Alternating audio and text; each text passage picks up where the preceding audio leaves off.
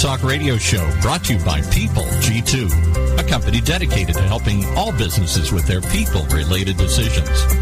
They do that by giving clients access to the best human capital, due diligence, and background checks available on prospective candidates, business partners, tenants, and more. To learn more, simply visit www.peopleg2.com. Today, we're privileged to have with us the founder and president of People G2, Chris Dyer. Hey, Chris. Good afternoon, and thank you for joining me again here uh, Tuesday for the Talent Talk radio show. I'll be your host, uh, Chris Dyer, and uh, I have a great lineup of guests today, and we've got a incredible future for the rest of the year planned out as well. So make sure you come back and join us and hear all the great guests. So just in case this is the first time you're tuning in, uh, it's my uh, usual kind of explain to you how the show works. Uh, we feature a wide range of guests who care about talent management, leadership development, and company culture. In the business world, uh, talent really has a couple different meanings, and we kind of try to focus on two. The first is how it relates to success and how really talented people achieve that success. And the second is how uh, talent relates to human resources and how HR leaders find the best candidates for their companies. So we look to explore those two different areas along with how talented individuals impact a company's culture. Uh, the guests on the show uh, typically include CEOs, HR execs, entrepreneurs, coaches, authors, just all kinds of incredible leaders from all different industries. And what usually happens is I'm at a networking event or a conference and I have the privilege of meeting one of these leaders. And instead of just cornering them and asking them 100 questions uh, that only I get to hear the answers to, I decided to bring them onto a show that seemed a little less creepy. And uh, we can ask them a few questions and even get uh, some of your questions here as well. So I really created this forum to allow you to listen in our, our dialogue and hopefully learn some practical advice that will help you cultivate talent and develop leaders and manage culture. And most importantly, hopefully, you can impact your own career in a positive way and maybe take away at least one thing today that you can go back and use. So, uh, thank uh, really a special thank you to everyone who's tuning in live here every Tuesday. Um, if you have a question for one of my guests, just submit them on Twitter all you got to do is uh, type out the question somewhere, put in at people G2, and the hashtag Talent Talk would be great as well. And my producer Mike will uh, get that and immediately try to help me feed that into the show. Don't forget, you can uh, also get a podcast of this show on iTunes. You can open up the podcast app on any Apple device or on any device. You can open up the iHeartRadio app and you can listen to past shows anytime you want. That's actually how most of you do it. Just from the uh, iTunes side of it, we're just about to 231,000 of you who are coming in and downloading that every week, and we really appreciate you doing that. Thank you to all the listeners. Uh, uh, you know, for, their support, um, and check out all those different ways to, to do that. But let's go ahead and get today's show. My first get, guest is uh, Robyn Strat. now, my producer is is already he, he's trying to see if I'm going to mess up the names. I have a tendency to screw up people's names. Even if someone named John Smith, I probably would say Smythe or something, right? But Robyn Stratton uh, Berkessel uh, I think I'm close. Positive uh, positivity strategist and author. And my second guest will be, uh, and no easier in pronunciation here, Arek uh, Sokol, uh, founder. I know it sounds like Eric, but that's not how it's spelled. It's uh, anyways, founder and CEO of uh, Peercisely. I look forward to speaking to Arek here at the second half of the show, but let's go ahead and get to our first guest. Robyn, welcome. Thank you, Chris, and good job on the name. All right, glad we didn't uh, mess it up too bad here. I, I, may have just earned a nickel. We had a, a small small wager on the side. So, uh, so tell us, tell everyone here about yourself and what you're currently doing. Absolutely, thank you. I'm delighted actually to be a guest on your show, Chris. And um, I just want to say that I really liked your introduction. In fact, you talked about dialogue because that's what I'm about, practical application, and how you impact positively. So they're all very key to what I do. So that was a really nice, gave me a great segue um, to come in and talk to you. So um, I describe myself, Chris, as a designer and facilitator of positive change.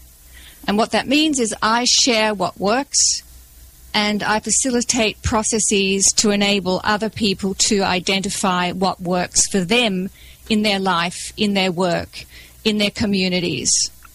And in sharing, um, as you mentioned, I'm published both um, in print and digitally. I also have a podcast. I develop online courses. I teach at university advanced applications of my preferred methodology, which is appreciative inquiry. So I think at heart, I'm a teacher, I'm a coach, I'm a human developer. Well, it sounds like you you've got a lot you're doing, and being able to share your message in a lot of different mediums. It sounds like, but let's maybe take a, a step here towards going a little bit deeper on, you know, what does a positive strategist really do, and, and, and how positively helps uh, people in all, all you know different aspects of their lives. Yeah, great. Um, well, I made up the name. Kudos there, that's good. I, I, wanted to put a different shingle out there other than coach and organization development practitioner. And since my, my methodology, my preferred methodology is looking at what works and using the the lens of appreciative inquiry as a change methodology, it really is about um, helping people. We can go out there and say that there's a lot of stuff that doesn't work in the world, right? And we have this negativity bias, right? So, you know, by evolution, we know that um, we look for things that could go wrong, and we do that for very good reasons. It's useful, it keeps us safe, and it, it alerts us to danger. So, this old reptilian brain, you know, um, is the old fight or flight brain. But we've come through our acculturation and our evolutionary process to rely on that too much, and it keeps us small, it keeps us fearful, it keeps our thinking narrow. It can close us off to other human beings, and it releases a whole lot of chemicals that, you know, long term don't do us any good. So the good news is that we can learn our way out of that default. And positivity is something that we can learn. It actually it facilitates our way of looking at what works in the world, what's to be celebrated, and so much is. So really it's about a conscious effort to focus on what we can do. And you know, that takes us into identifying what our strengths are, um, what gives us great joy, who are the people that really allow us to grow, where are we most energized rather than depleted. So there's so much that's part of this whole ecosystem of positivity. It's not just about positive thinking, it's, it's much, much more than that. It's about when you start to look at what works, some of the quiet positive emotions about gratitude and compassion and and generosity. What does that do to the relationships that we have, to the cultures that we're part of, to our creative processes? So I have great joy in, in working with individuals and communities and people all over the world in focusing on those things that will give them great a sense of greater capability and that they can make a difference in their lives. Well, you, you started to, to kind of go down uh, a similar path that we've been on on the show before, and we haven't talked about it in a while, so it might be a good opportunity to kind of revisit it for a lot of the new listeners. I had this sort of aha moment in cornering a lot of these people at, at different uh, events and conferences before I had the show and asking them all these questions. And one of the questions I used to ask them sort of centered around this idea of, you know, should I be working on those things that I'm not good at?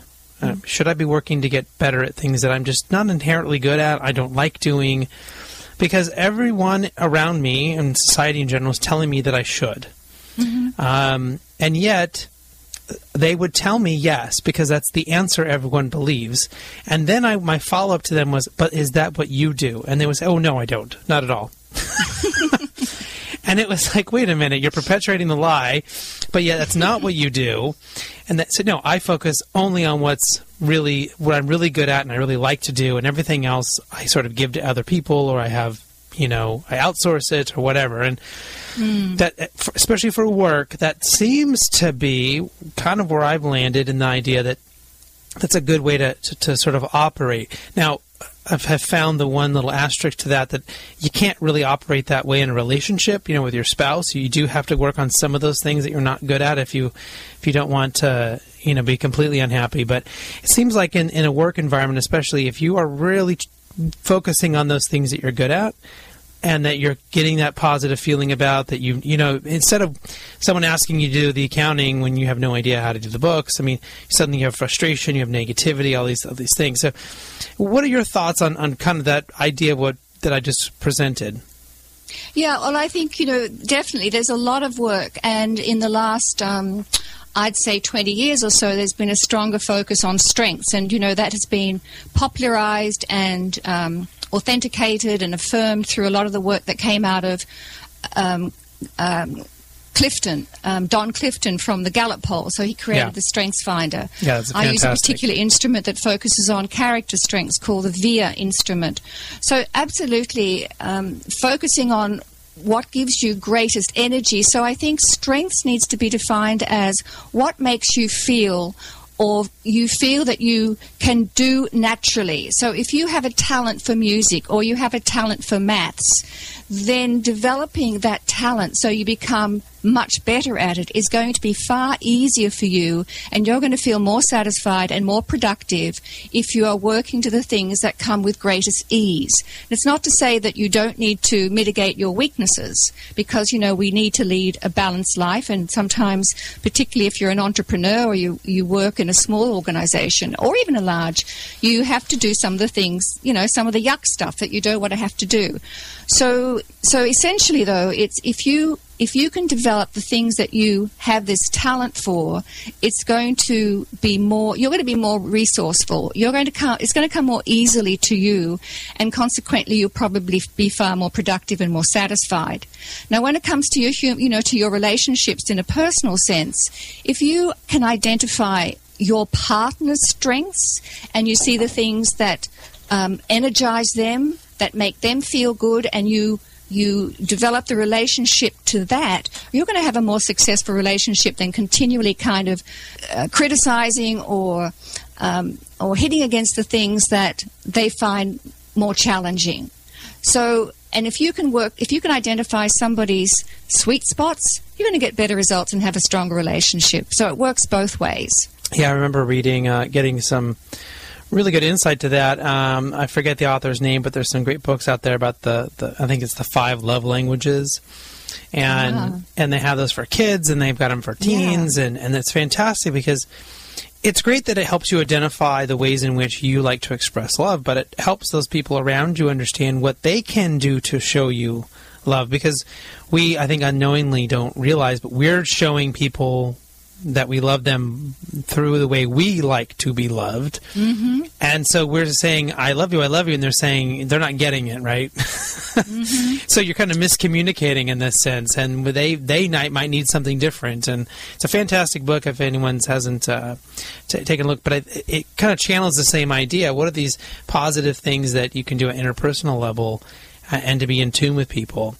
I don't know. I don't know if that directly kind of you know falls in line with it in for positivity and a, what a positivity strategist might do here. We'll kind of talk a little bit more about work, but uh, light bulb suddenly came in my head when you were talking. Oh, absolutely. And you know, the really good news is um, that it can be learned. So, you there are little practices. It's like you can learn these skills to be more positive, and being more positive means that you're being more resourceful. And when you're more resourceful, you are you are helping yourself, and you're helping the people that you're in relationship with. So, you know, if you're continually finding life a struggle and you're feeling de-energized, you're not helping anyone. Yeah, yeah, and that's and usually when you feel de-energized, it's because you're doing so many of the things that you, you're that don't bring you that positive feeling that you're not are not a core strength for you. Yeah, it's um, somebody else's story that you might be living out rather Yeah. than finding out what your own story is, right? So somebody else expects something of you, and so you buy into that, which may not be the thing that is a life force for you. I mean, the thing is that this is all about putting your, put, you know, it's a life centric view of the world. What makes us really feel at our best when we can feel valued and we can contribute. And so, you know, in organizational cultures, in relationships, in countries as well, you know, it, it really has, as I said, it's an ecosystem. So it can go from the individual feeling really good about yourself and having this positive self image and love, and then it just kind of ripples out and you can go mega with it. Yeah, yeah, and and obviously someone needs to think deeply about this and be honest with themselves. You know, the the smart aleck answer is, well, I'm going to feel great if you pay me a million dollars to sit on the couch and watch TV all day. But that's not really what, what we're talking about. I mean, we're expecting we're all going to go to work, we're all going to work hard, and there are these deep things that we can really think about and do and contribute to an organization that are helpful to ourselves, to our own career, but also helpful to the Yeah. organization, to those around us, our peers, our bosses, whatever it may be. Yeah. And I think, Chris, what you're alluding to there is seeking meaning, Yeah, right? It's not just about pleasure. Um, so, you know, when we think about happiness, and, you know, happiness is a positive emotion. So, you know, there are all kinds, there's happiness that comes from just pleasurable moments like eating an ice cream. You know, you can think of all the things that might give you pleasure. But really, in the deeper sense that you're um, referring to, it's how do you make meaning? I mean, what is what is meaningful for to, to you, and how do you make sense out of the relationships and the work that you do? If you can't find meaning and it doesn't make sense to you, it's not you're not going to feel happy. yeah. You're not going to feel positive. Yeah, absolutely. Well, one of the, the things that we tend to kind of look at here on the show is um, leadership development. And so I'm wondering, you know, just even from an organizational perspective, how you think this, uh, what you're talking about, what you're teaching, and what you're um, coaching um, in the area of positivity, how can that help leaders to not only become better leaders themselves, but also really spark that change in those that they, you know, are mentoring and trying to ha- have them become leaders one day in the organization? Yeah, well, I think, you know, it comes down to what kind of leader you are. And I, um, for me, it's are you a participatory leader, meaning that you, as a leader, understand or see value in all the multiple perspectives that people bring to the organization. Um, so it means being um, being open to possibilities and allowing for people to self-express, to have a growth mindset. So I think when you have a, for leadership, if, if you have if you're a leader and you see that you want to encourage people to speak up, to have a voice, to feel a valued contributor, to have some kind of say in where the organization's going and some of the decisions, you're for, far more likely to have an energized team around you, people who actually want to contribute. So there are practices around um, being far more open as a leader, being far more curious about the contributions of people, and understanding the value of, you know, one person today, increasingly today in this complex world and that we have, that we no one person, one group, one authority has the answers anymore, right? It's all about the different multiple perspectives that we bring. And so I think when you can create that kind of culture or that kind of ethos, um, you can get a group of people who will stand behind you and support you, and together in a collaborative way, you know, you can you can achieve far more. And, and maybe you could share one of those, excuse me, those exercises or things that you're talking about that someone can do to to improve their ability as a leader. Um, sure. Um, so here's a situation. I was um, I was working in a bank, working as a consultant, as a facilitator in a bank, and um, they just had this mega global rollout of a new software release. And, um, you know, often things don't go exactly as you want them, and, you know, it's always kind of like, let's go back to the drawing board and find out what we have to do differently. So what ha- I was sitting in on this meeting, and what happened is that the the, the, the leader of the group said, so many things went wrong in that. We have to do a post mortem and let's make sure that these things don't happen again. And the, the tone was very negative, the energy was down, people were looking at the floor, twiddling their thumbs. You know, it was just not a very nice environment. So um, after that, what we decided to do a retake. And so the leader, you know, I was there coaching, and so the leader then said, Well, look, you know, a lot of things really went well with this rollout. So why don't we start with recognizing some of the things that went really well? What were some of the positives that you heard from the client? What were some of the things that you recognize in your colleagues that worked really well? So let's just go around and find out some of the things that we want to acknowledge each other for, and then we will also then focus on the things that we need to do differently and some of the things that we have to change. So what that does, of course, is that it lifts the spirits. People kind of no longer feel they're in that blame game, but they're able to compliment each other, feel relieved about what worked well, and then they're ready to get into the stuff that needs work fixing.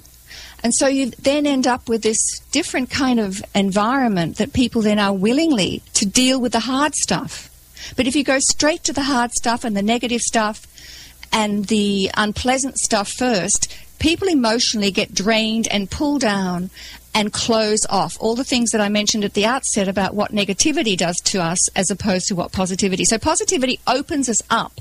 So if for the leader you can open up and focus on the things that people are proud of 1st Mm-hmm. then they are far more receptive to be able to deal with the, you know, the crappy stuff. Yeah, it's a simple change to start one place instead of another. I mean, Absolutely. we, we talk about an organization about just the first thing you do when you see someone is smile. Right, you just start off with that positive interaction, and suddenly everything that happens after that does seem to be better. Um, even if it's a difficult conversation, even if it's a, a, a boring conference call or whatever it is, if you're just starting it with something positive, Yeah. um, it can make a big difference. Because it's that contagion effect, right? Yeah. So, you know, something, you know, there are a lot of little expressions that I love to use, and they're principles really. What you focus on grows. So if you start focusing on things that you want, you'll live yourself into that as positive image. You hold a positive view, and then positive action follows. Right, and, and does that get into what I know you talk about uh, uh, the participatory leadership? Um, is do you think that that needs to come from from leaders to start, or is that something that the organization needs to do, you know, overall at the same time? Well, I think it comes down to you know your own view uh, uh, of what leadership is. So if you, as I say, if you believe that um, everyone really actually comes to work or starts a job with a good intention that they want to do well, they want to contribute, they want to have a sense of belonging. After all, we are social beings, right? We we want to belong. We want to have relationships. We want to feel valued. So if you can create a climate or that um, fosters that kind of experience for people, then they're more likely to want to participate. So coming from the leader, if you you know the participatory side is the is the flip side of being very authoritarian or being very controlling or micromanaging. So to be participatory invites participation. And if, if that is your inclination as a human being, as a leader, and again, you can learn that, then you're far, more likely to have people who will willingly follow and find their own leadership. So, you know, the participatory leader will look for the leadership qualities in others. Right, and, I think we all know. Maybe it's just sort of intuitive that when someone's micromanaging and they're leading in that fashion, there has a sense of negativity to it. That we know it's coming from fear, we know it's coming from a lack of trust, we know it's coming from this whatever's going on with them or their past. And, and so, even though they're not, maybe they're not being mean, they're not necessarily not being positive, but the, that that choice to manage that way comes from some source of negativity. At least that's been my perspective or my experience. Absolutely, yeah. and, Yeah, and and so I when mean, you it- change yeah. that, you have that a positive uh, effect instead, right? Yes, well, you know, there I think the role is um, for a coach, or it might be more serious, it might require therapy, is to facilitate that awareness within that leader and understanding the impacts of their behavior and their language mm-hmm. on the troops, so to speak. So if you can create that kind of awareness or that start that sense of, wow, you know, the the way I'm behaving, the things that I'm saying at the moment are not having the results that I want. Therefore, I've got to change what I'm doing to get the results that I want. Right, absolutely. Well, uh, one of our favorite questions to ask our guests, um, because we really enjoy the, the answers and our, our listeners really enjoy uh, checking out their suggestions, but is there a book that you're reading right now? Yeah, um, I am just reading a book from one of my um, colleagues at the Taos Institute. In fact, he's the um, the chairman of the board of directors, um, Ken Gergen, and he was a guest on my show a couple of weeks ago. And he's, he has a wonderful book called The Introduction to Social Construction. And it's very, it's written in layman's terms because social construction is, um, is a fascina- an area of fascination, an area of study for me.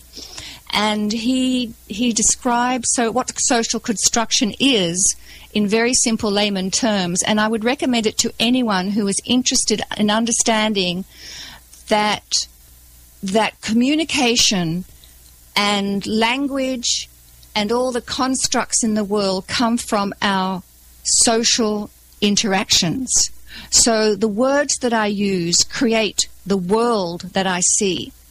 So it's it's just fascinating to understand and I think you know we live in this world of connection today and social media and technology has really facilitated 24/7 connection. So if we're going to be connecting effectively and growing a relational world, then truly understanding some of the um, practices and the orientation um, behind social constructionism, I think is a really valuable thing for people to, you know, invest some energy into. So that's one that I'm reading. And I'm also reading another colleague's book called Appreciative Inquiry of the 3.0 Kind. And he also was a guest um, on my show. And he um, is talking about this worldview of appreciative inquiry as being, again, one of um, helping us collaborate, connect, and become whole human beings. So there's a lot of practical stuff there, and there's a lot of philosophical stuff kind of linked.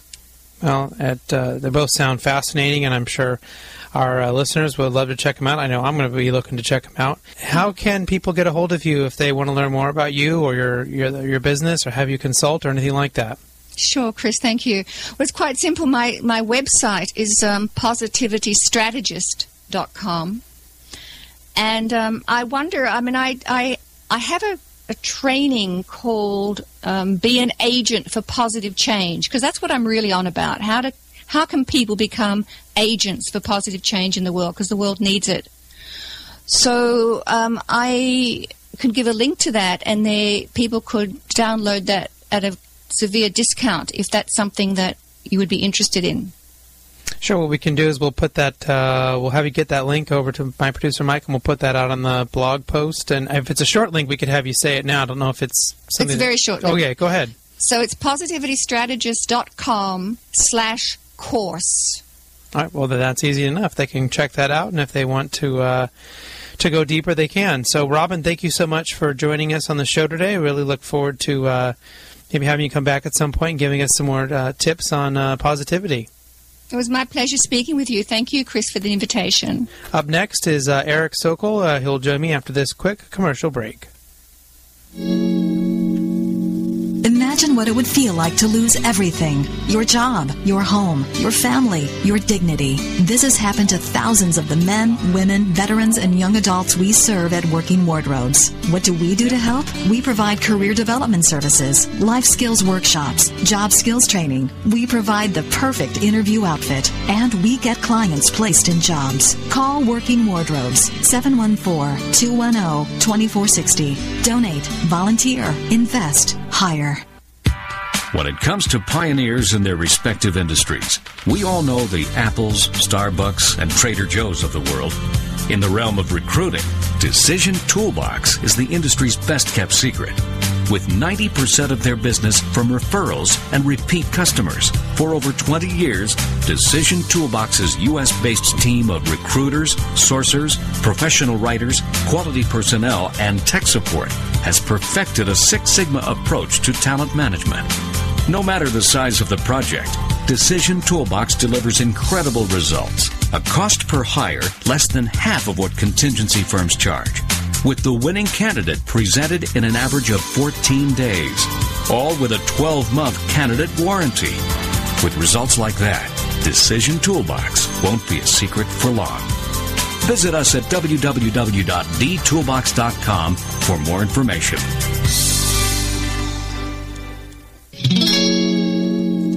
Welcome back to the Talent Talk Radio Show. As a reminder, you can uh, visit us at talenttalkradio.com. Uh, you can get the podcast on your um, uh, Apple device uh, by typing in Talent Talk, or you can go to the iHeartRadio app and on any device, or even online, and you can uh, find us there. Love to have you listen to our past shows, but you can always tune in live here um, on. Uh, you can get us through TuneIn Radio, and uh, you can get use as an app or on the link. But uh, really appreciate everyone who's there supporting us and listening. Um, just as a reminder, you can also send us that question if you have one here for our next guest on Twitter at PeopleG2. Use that hashtag Talent Talk, and we'll try to get him uh, to answer your questions. But let's go ahead and get to my next guest, which is Arek Sokol. Apparently, I've been saying it wrong, so I've now lost that nickel that I earned uh, earlier for saying the first guest uh, name correctly. But he's the founder and CEO of Peercisely. So, uh, Arik, welcome to the show. Thanks, Chris, and I will hold that against you. All right.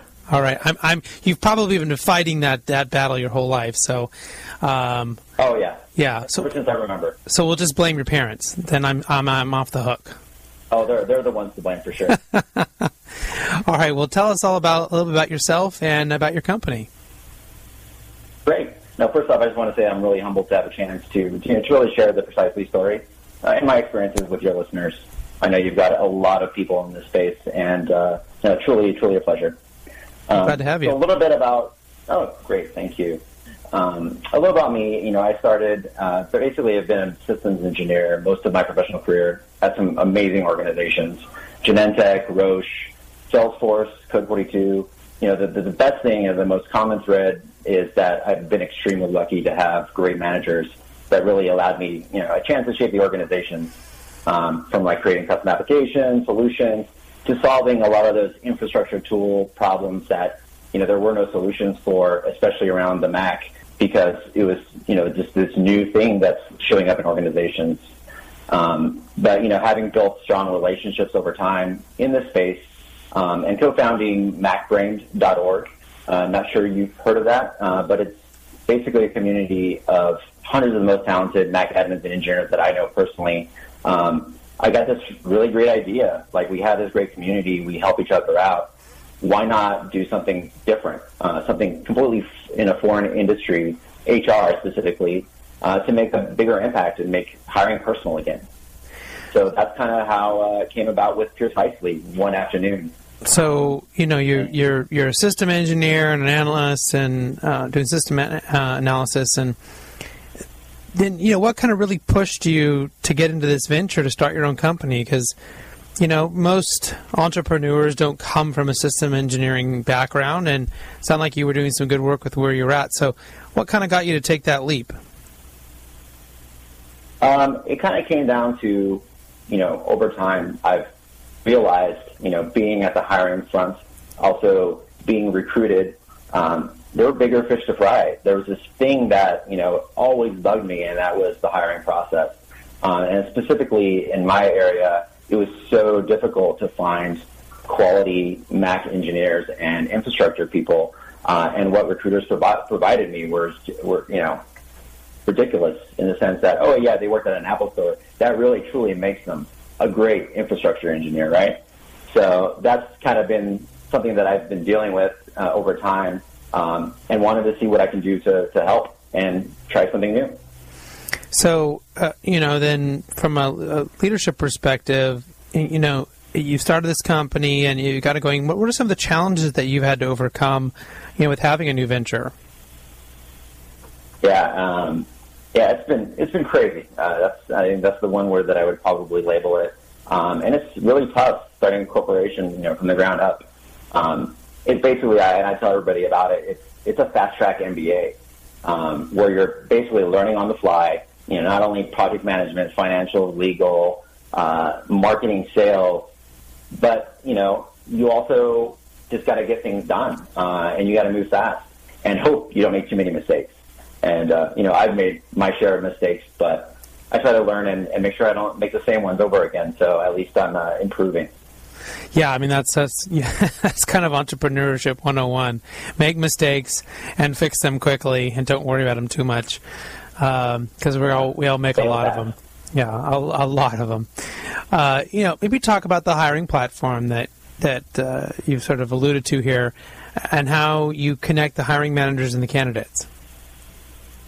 So just a little bit about Peercisely. Um, so the platform is basically driven by peers, uh, colleagues, friends, former coworkers, uh, just to help people uh, help others find opportunities. You know, peers, people that you've worked with, uh, they understand a lot of the intangibles that you know a resume could never capture. So what we want to do uh, incentivize these people uh, by doing well for their friends and for their colleagues, but also doing good for charities that they believe in, uh, and maybe even give an opportunity to to make some cash externalizing the employee referral bonus, uh, basically to anyone, not just those within an organization. Um, and you know, with that, we've we've seen, you know, and I'm sure you would agree that employee referrals are, are basically the most effective statistically uh, in bringing the, the best talent. You know, they start fast, they fit well, uh, and they stay for the long haul. Uh, unlike you know a lot of the other candidates that come through uh, and then get picked up by someone else. So, So- uh, so are those the the sort of major ways that you think uh, that your software, your your option here, is better than the traditional hiring models, or is there more to it than that? Uh, well, we, you know, what I feel is that it's more efficient. Um, you know, leveraging the employee referral model that we know works within an organization, which brings in a huge percentage of hires overall. Why not, you know, build it out so that references come first, letting referrals kind of drive the great candidates, the great people that can actually change an organization, so that the managers see those first, uh, instead of searching through hundreds, thousands of uh, resume com- resumes coming through job boards, coming from external recruiting services, uh, and then you know missing out on those great candidates that uh, would be a perfect fit, but just didn't have the right keywords on their resume. Right? That's that's the worst thing that that could happen. And so this sort of platform then becomes a real unique opportunity for companies who are trying to hire someone, you know, especially if they're recommended and they come out with a level of trust in that recommendation. So is that trust factor something that companies are really looking for, or is it more they want like the ease of, of having, you know, a platform where people are sort of, you know, been are kind of ready to go for them? I think both matter. Um, you know, trust trust is priceless, and it's something that's been around forever, right? People brought in, people introduced their their peers, saying, "Hey, you got to hire this person," and that has worked historically. That doesn't scale, unfortunately. Um, so, you know, with with trust, they also want you know automation. They want to be able to use the tools that they have um, and let it come through the natural way, so that they don't have to retrain their staff. Um, and I think you know by putting you know, repu- you know putting some someone putting their reputation on the line with a recommendation, uh, this trust you know really should showcase that maybe I should look at this person. Uh, and what we want to do is really you know look at performance, look at people's history of referring others to opportunities. How good are they? Have they been successful in landing interviews for them? Have they hired people? You know where are they good at? Where they're not not so good at? and showcasing and, and basically staggering in, in a in a nice list who we think are the best potential candidates. Because you know all referrals count, but we have to be able to you know at least showcase who we think are the cream of the crop on top. Yeah, and you know, and then I'm sure that you've had some experience, uh, you know, with managing people or having employees, you know, in, in your your your previous entrepreneur life. So as a system engineer, and then you know you go start a company, and you have other people either working directly for you or having to coordinate them as partners, and and and all the different pieces that go into that. What have you learned? Do you think uh, about motivating and engaging employees to get the best out of them? Yeah, no, it's uh, it, it took some time for me to learn. I was always an individual contributor, so for me it was if I don't do it, it's not going to get done right. Right, that was always my perspective. Um, but then, you know, when you start a startup or when you're uh, you know dealing with a larger team, the reality is you just you just can't scale and do everything yourself. Um, and so the most important thing, you know, it comes back to trust. You got to trust your peers uh, and your employees, and you got to empower them. You know, do what they do best and coach them where they need to improve. Uh, and that's the biggest thing. If you, you know, if you don't, you know, take risks as, as, you know, as a, as an employee, um, you do that because you're afraid of accountability, right? Uh, accountability is the elephant in the room, and it's a lot easier to pass the buck and play it safe, right? Um, but, you know, I think by helping your team build confidence and more importantly, allowing failure as part of the personal and professional growth. Uh, you know, shielding from from the outcomes as a manager. I mean, you'd be surprised what people are capable of. Yeah, absolutely. I mean, and you're still here in this your infancy uh, as it relates to a new company being uh, established here for just over a year. Uh, what is the type of culture that you're really trying to establish uh, here in the early goings uh, that you really like to see, you know, continue to, to flourish as you as you grow? Yeah, culture has been key. Um, you know, we're we've been we started a little over a year ago, but our product actually launched just just about five months ago. Uh, and we're still a pretty small team, uh, but you know, culture is what really motivates people and, and keeps them coming back to even the, the toughest times, right? Especially in the early stage startup.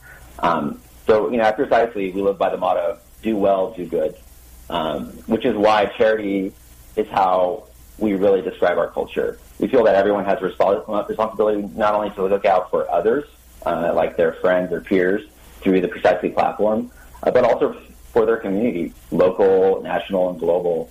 Um, and you know what really bugs me is when you know when you hear "I'm too busy" way too often. And, what I think that really means is that you simply don't care. It's just it's just about you.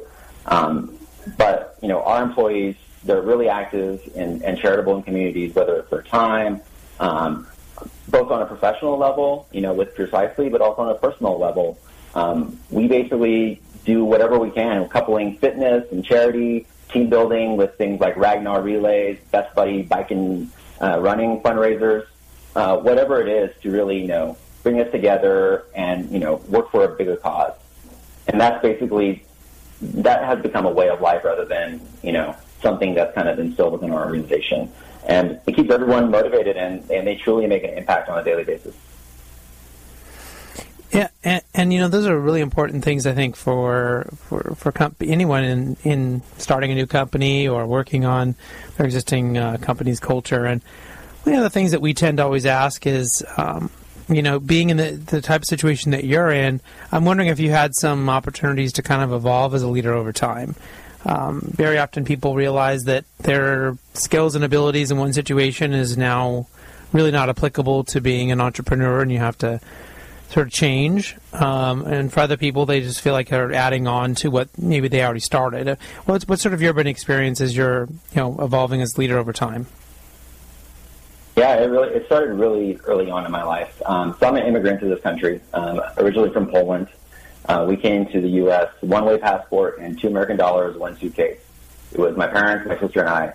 Um, my dad was a leader in the solidarity, solidarity movement in Poland, um, and you know, growing up, helping my family make ends meet, whether it's helping my parents, you know, learn English because I learned it faster, uh, building, you know, my childhood home with my dad because it basically came with a convertible floor and ceiling. So there's a lot of work to be done.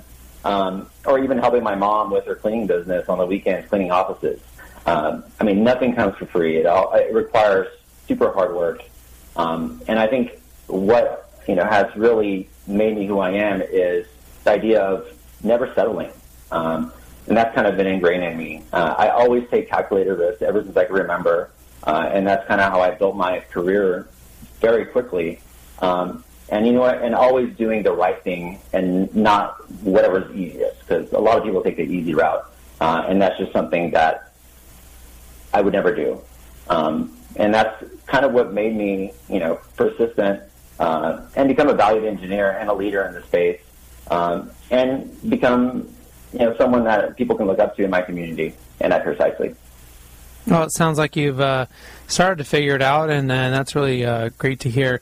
You know, if, if, you look, if you think back, I mean, you get some original stories there about your parents, and sounds like they were very entrepreneurial themselves, which uh, very often is uh, where people get it. And uh, but I'm wondering if there was anyone else uh, in your life that really had an impact on you as you know kind of developing who you are as a leader or who you are as a person? Yeah, uh, I mean, I've been lucky, and I think the, you know, my management and also leaders uh, in my organization, specifically when I worked at Genentech, uh, Todd Pierce, a close friend of mine as well, he was the CIO, and Chris Jones, who was the VP of Ops, they really, you know, understood my vision. They really guided me. They mentored me, um, and they're actually now on my board of directors as well. um, have really, you know, given me the freedom to to really, you know, choose my path uh, and do what I think is right, and just trusted me along the way, uh, but also coached me um, whenever I needed it, especially nowadays uh, in a startup world. So. yeah, absolutely. Well, um, is there a? I'm wondering. We always ask this question. Is there a book that you're reading right now? Books. I've read lots of entrepreneur books uh, for the last 18 months. Um, some of my favorites: Lean Startup, Delivering Happiness, uh, Hooked. Um, all are very inspirational um, and have very valuable nuggets that I've kind of taken and used over and over again. Um, but you know, with with reading books, there's hundreds of pages that you have to go through in order to get those few nuggets. So these days, I find myself really looking into uh, blogs, you know, in the industry and the startup, and also hitting up Quora for specific insights if there's any specific things specific that I'm looking for. Um, those are kind of like what I go to on a regular basis throughout the day, every day. But if I had to choose a book that I actually refer to quite often, I would say it's Startup Life, um, Surviving and Thriving in a Relationship with an Entrepreneur. So my wife, too, uh, she, she purchased and, and read this book and basically forced me to move it up my priority list. And let's say I had like 15 books on my list of, uh, of things I must read. Um, but, you know, really jumping headfirst into startup can really put some serious strain on a relationship. You know, you, you sacrifice your personal time uh, to the never-ending demands of a startup. So uh, it really helped her understand understand what the tsunami that was coming at us, and also allowed us to prepare having those tough, honest conversations um, and creating contracts of expectations just to make sure that we, you know, survive the storm for us. Right. Uh, and I think that that is the biggest thing ever, and I think that's the most valuable thing. Um, and she's actually uh, she's she's the president of Peercisely United, which is our 501c3 foundation that handles all of our charitable aspects. And she's uh, off doing her own great things for the community independently as well. So, you know, we're we're in it together, and she's always been supportive. Um, and I think that book, and always refer to it for that reason. Well, it sounds like a great one to check out, and I'm sure our uh, listeners will uh, look forward to uh, possibly checking that out and reading it for themselves. Um, I know you mentioned a, a, lot of good things here today. Is there anything, if you were to summarize, you know, a point or two that you know you think someone listening should have should have heard or remembered? Yeah, you know, it's it's easy, kind of you know, bringing back the message. It's easy to stick to status quo, uh, and that's you know, going back to to hiring, sticking to traditional hiring methods you know, they're easy and you'll get the same unsatisfactory results. Um, you know, there's a lot of great startups. We're not the only one out there. You know, there's there's leaders uh, that are taking a huge risk. You know, personally, professionally, you know, trying to get their ideas and really trying to improve hiring. So my my biggest message that I want to give back to to your listeners is, you know, give them a shot and uh, really help shape shape into a plat- shape them into a platform that you know you've always been dreaming about. You know, it takes it takes time, energy, yeah, uh, but also you know it takes a lot of time and energy digging through those you know virtual stacks of hundreds, thousands of resumes, uh, or choosing the wrong candidate. That's that's the biggest waste. Um, and I think I think together, you know, some of these great ideas uh, and support from from HR, HR heads and leaders in the organization, I think we can do some crazy awesome stuff uh, in the coming future. Well, if people are interested in learning more about uh, you, your company, what you're doing, what's the best way for them to uh, to find out more? So you can always reach me directly. I'm Arek at Peercisely, A-R-E-K, and Peercisely is P-E-E-R-C-I-S-E-L-Y dot com. Uh, we're on Twitter, at Peercisely, on Facebook, Pinterest, however suits you the best. Uh, you know, just connect with us and, you know, let's change the face of hiring together. Well, Eric, really uh, Ara, excuse me. Thank you so much for uh, joining us today, and uh, really appreciate you uh, sharing your story. And hopefully, we can have you come back maybe uh, in a year or two. We'll we'll hear about your uh, incredible success and all the things that you're doing with your hundreds of employees now that you have. No, that would be awesome, and I look forward to having that conversation. All right. We'll have a lot more to talk about. All right. Thanks so much for being on the show. Um, be sure to tune in at 1 p.m. Pacific Standard Time next Tuesday, October 27th. My guests will include uh, Tom Dowd, VP uh, Risk Management for TD, as well as an author, trainer, and coach, uh, Janet uh, Peffler. She's a, a, radio host and president and CEO of uh, uh, I don't know if it's Pefner or Pefner, I, I always forget, but uh, Power Seminar. So until then, do what you love and show the world how talented you can be today.